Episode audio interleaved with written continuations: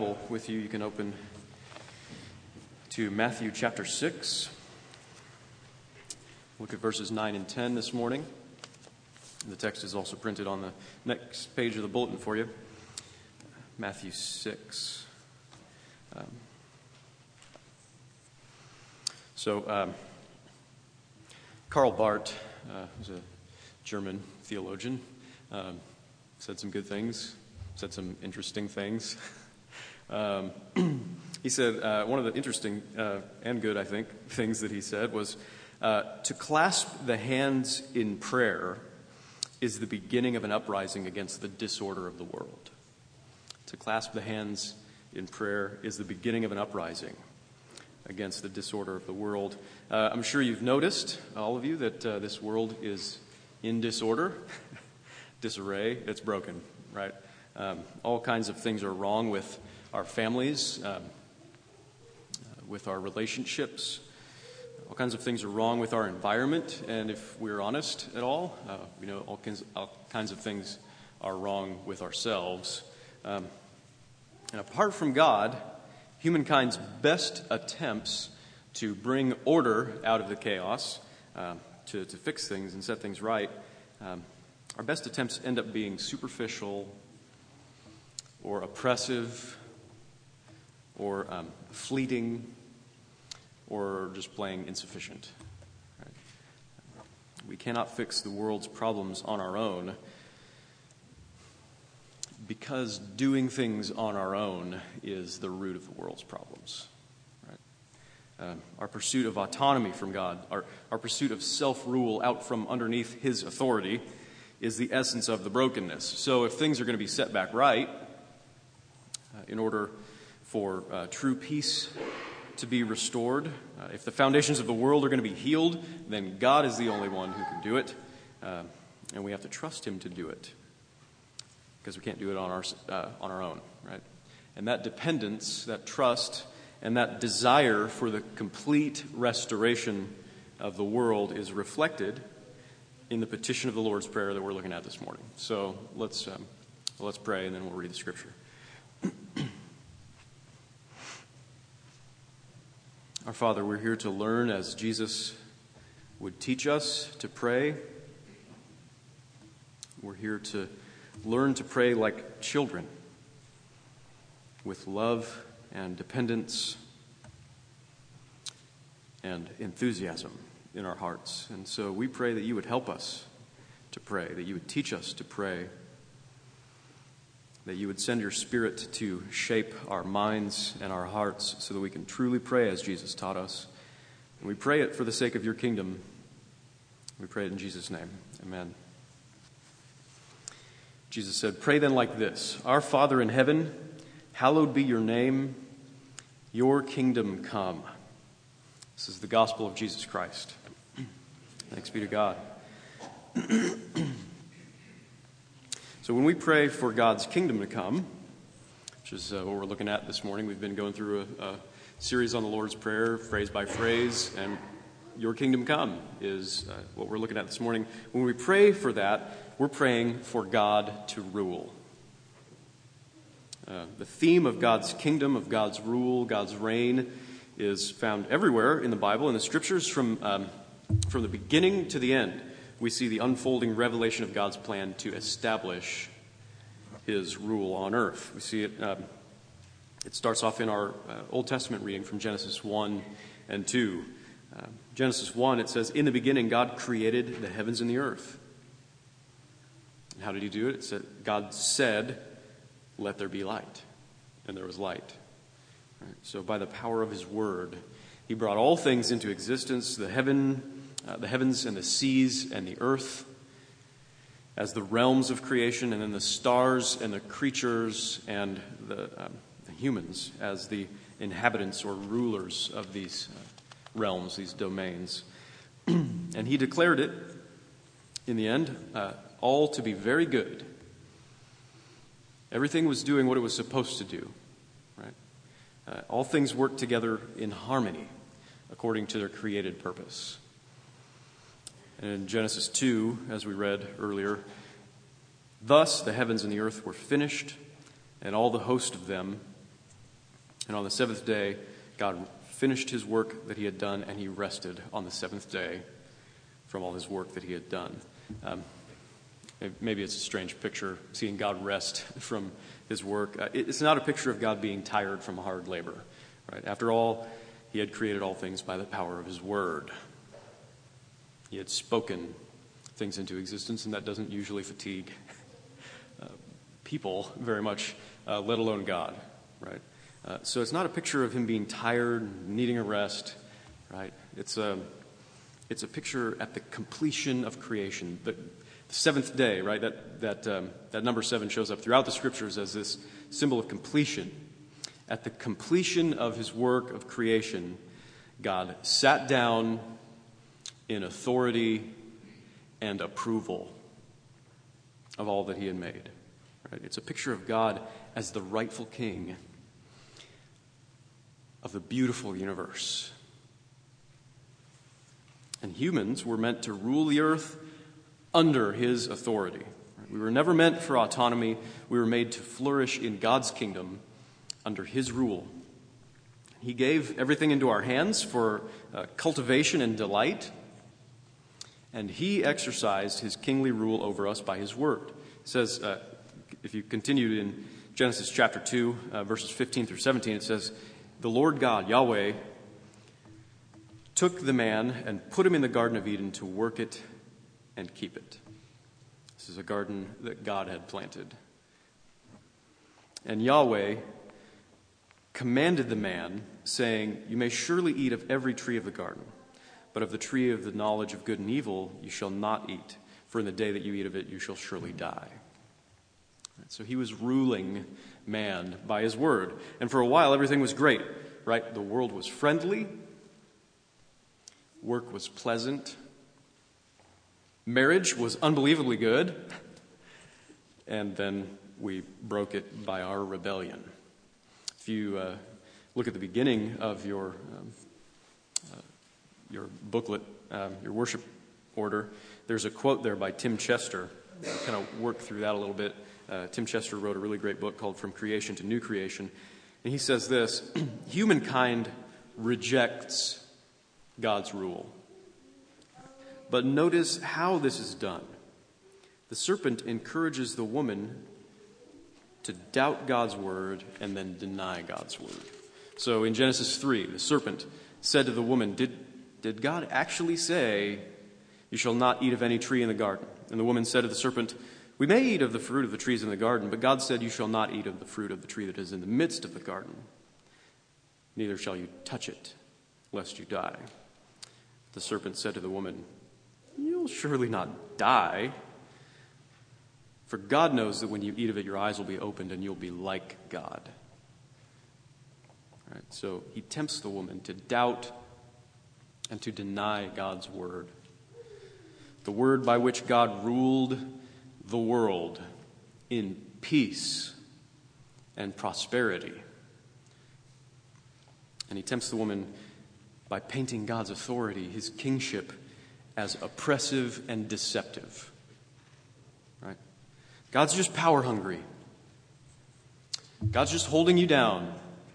He is not out for your good. If you're going to really get what's good for you, you're going to have to strike out on your own and take it for yourself. Right? The devil was the first promoter of human autonomy, and um, he's our biggest fan. So, um, so we became suspicious of God's intentions regarding our welfare. Uh, we began to believe, uh, to disbelieve His word. We shucked off His authority. We took matters into our own hands, and everything broke. Everything became difficult and painful. The world became hostile to us. Work became a burden. Marriage was shot through with conflict in all of our relationships. And rather than ruling over the world under His authority, as we were meant to be, Instead, the world has revolted against us. Animals attack us. Microscopic organisms can kill us. Even plants rule us, like poppies. And worst of all, a, a gaping chasm opened up between God and humanity. Adam and Eve were driven out of Eden, forbidden from God's presence. God's curse rested upon the whole world because of our rebellion. And to continue with that quote from Tim Chester there, not only has the serpent got humankind to reject God's rule, he's redefined the whole notion of rule.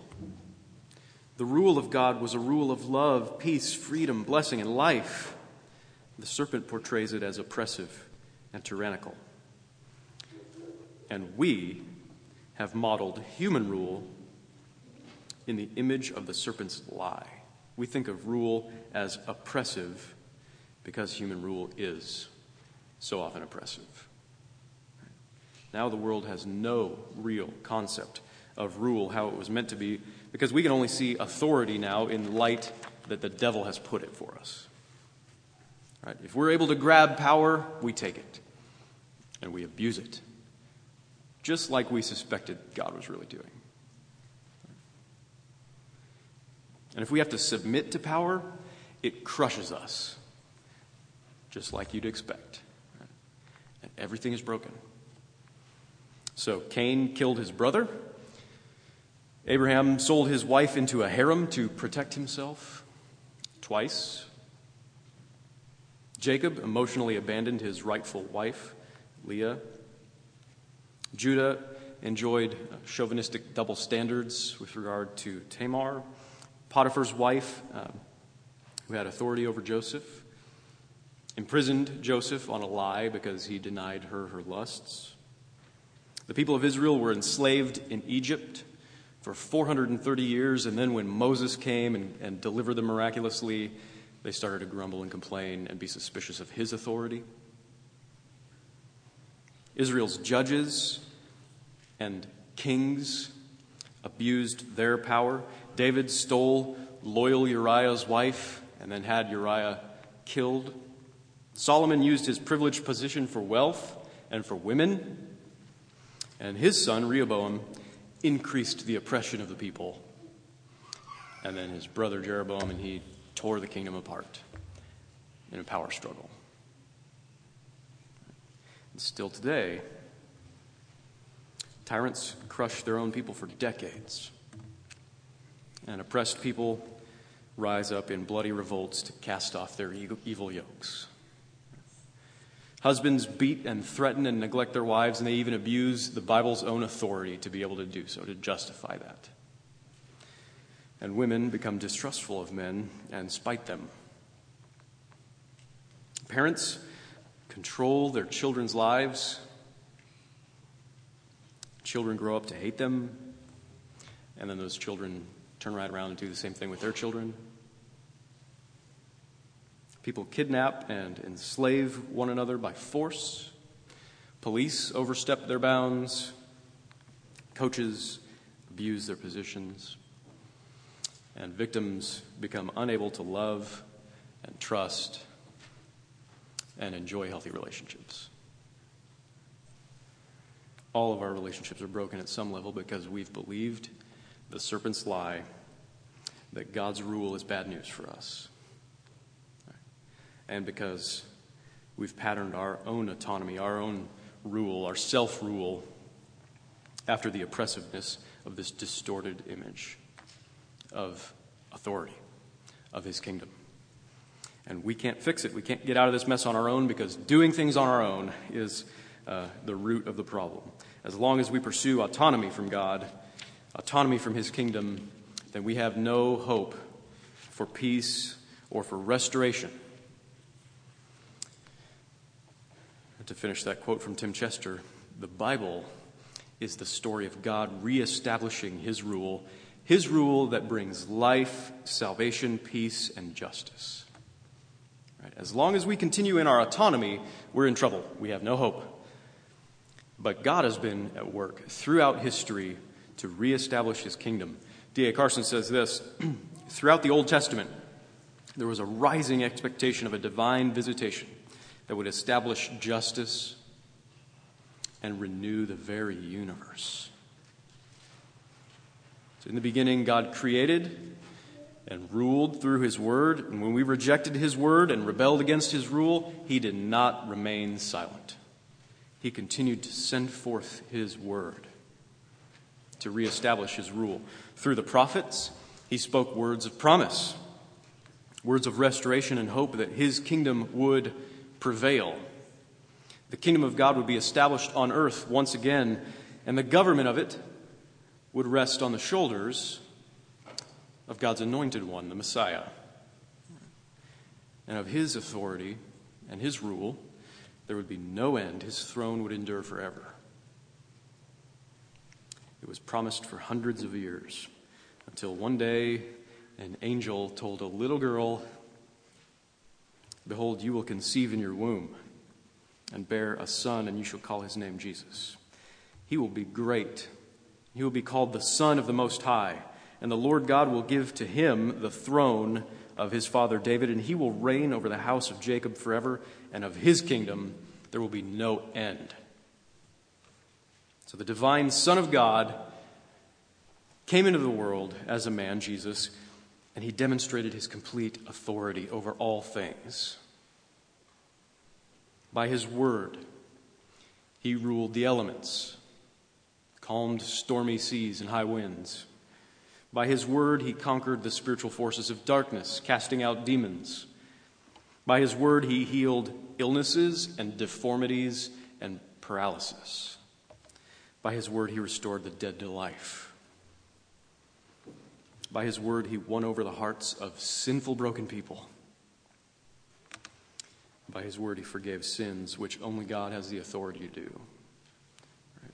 By the power of his word, he showed that he rules the world. And what he was doing with that power was fixing broken things in a sense, the kingdom has come because the king himself has come. And instead of his rule being oppressive and deceptive, like we've all believed for so long, we have seen that his rule is for our good. He's fixing broken things. Instead of lording it over us, Jesus came to heal us and to save us. He said in uh, Mark chapter 10 about himself, The Son of Man came not to be served, but to serve and to give his life as a ransom for many. The King of glory became a humble servant. Really, that, that is to say, he became a slave, the king. And he went willingly to his own death on a brutal cross for love. And it was there on the cross that Jesus, the Word of God, completely redefined the nature of authority, or rather, reestablished the true divine nature of authority. Paul said in Colossians chapter 2 about Jesus, He is the head of all rule and authority. He disarmed the rulers and authorities and put them to open shame by triumphing over them by the cross. It was the greatest exercise, it was the truest demonstration of his kingship to lay down his life for our good at the cross. His authority is unlike anything that we would expect because the serpent's lie has so totally shaped our thinking about authority. His authority is one of service, it's one of self giving, it's one of sacrifice and care. His kingdom is a beautiful kingdom, it's like a precious hidden treasure. His rule is a gracious one, and the goal of his rule is the complete restoration of all things. He has already begun to set things right. His kingdom has invaded this broken world,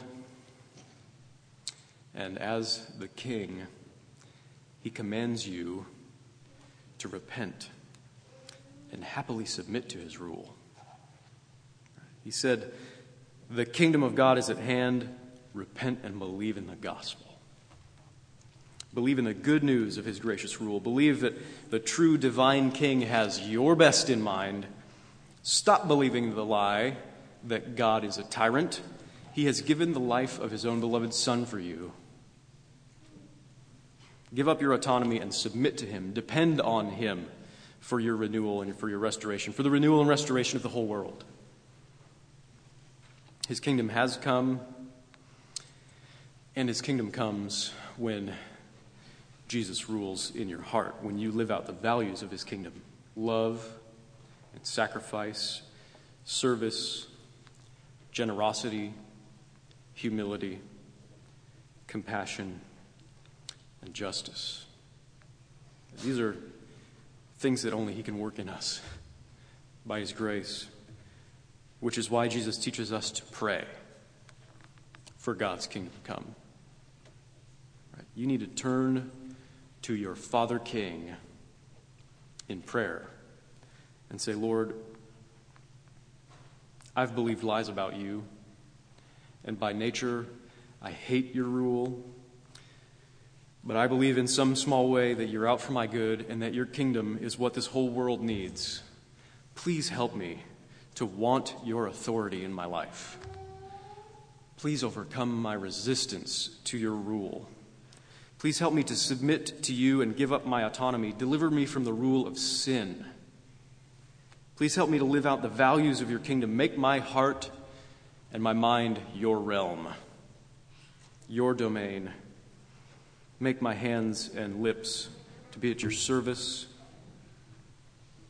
Please establish your good and gracious rule in the hearts of my friends and family. Advance your kingdom through the preaching of your gospel. Use whatever authority that you've given me to reflect your authority. And make me humble as I live out underneath the authority of others as a testimony to your grace.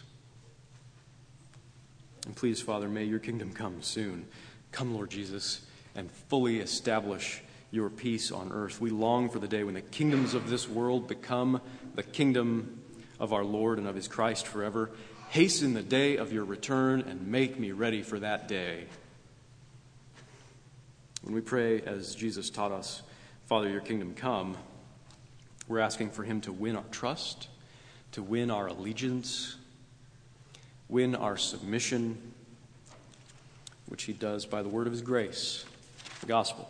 Right? He still rules through his word, and that word is good news for people like us.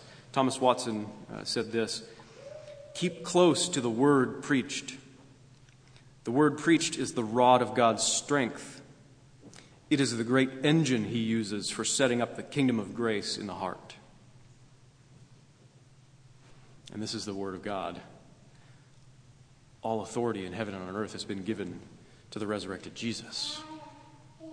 He has taken his great power and he has begun to reign by sending messengers to the four winds to proclaim the year of the Lord's favor on his behalf.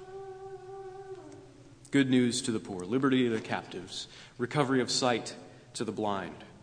Colossians 1, again, Paul says, God has delivered us from the domain, from the power, from the authority of darkness, and has transferred us to the kingdom of his beloved Son. So we now live in the kingdom of grace, and we look forward with anticipation to the kingdom of glory. And one day his kingdom will explode into this world with the thunder of trumpets, and everything will be made whole again. When the king returns, there will be a new beginning there will be peace and friendship everywhere. No more pain. No more enmity. No more death. Our bodies will be made immortal and strong and glorious. Our work will radiate with dignity and joy. And our relationships, all of them, will be pure intimacy. Jesus said about it the righteous will shine like the sun in the kingdom of their Father. So we're not left in the dark guessing what the future holds. We know how things will be, and we want that to happen because it is our only hope in this broken world. And we know that it's true that one day his kingdom will come and be established here on earth forever. We know it's true because our Lord Jesus the good king, the one who died for us, has been raised from the dead He's been, uh, he has ascended into glory where he rules over all things for the sake of his people. The resurrection confirms his everlasting authority, that good authority. And it guarantees the ultimate triumph of his kingdom. And now, by his grace, we have a direct line to the king himself, day or night. And he tells us that he is always delighted to hear from us, his subjects. What kind of king is this? It's the kind that makes you want to pray, Your kingdom come. Amen. Let's pray.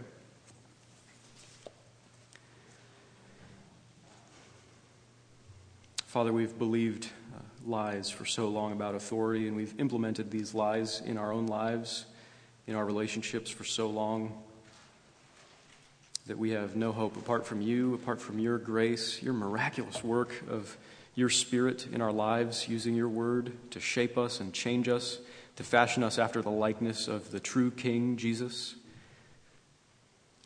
And so we pray that your kingdom would come in our hearts and in our relationships, in the hearts of those that we care about. We pray that your kingdom would come and overwhelm all the kingdoms of this earth so that we would have true peace and wholeness. It's something that only you can do, and we long for that day when you finally do it. And we pray that until that day comes, you would help us to live in light of that day, that your kingdom would increasingly break forth into this world now in our lives through your gospel, through your word. Rule over us fill our lives with your kingdom now. We pray. In Jesus' name, amen.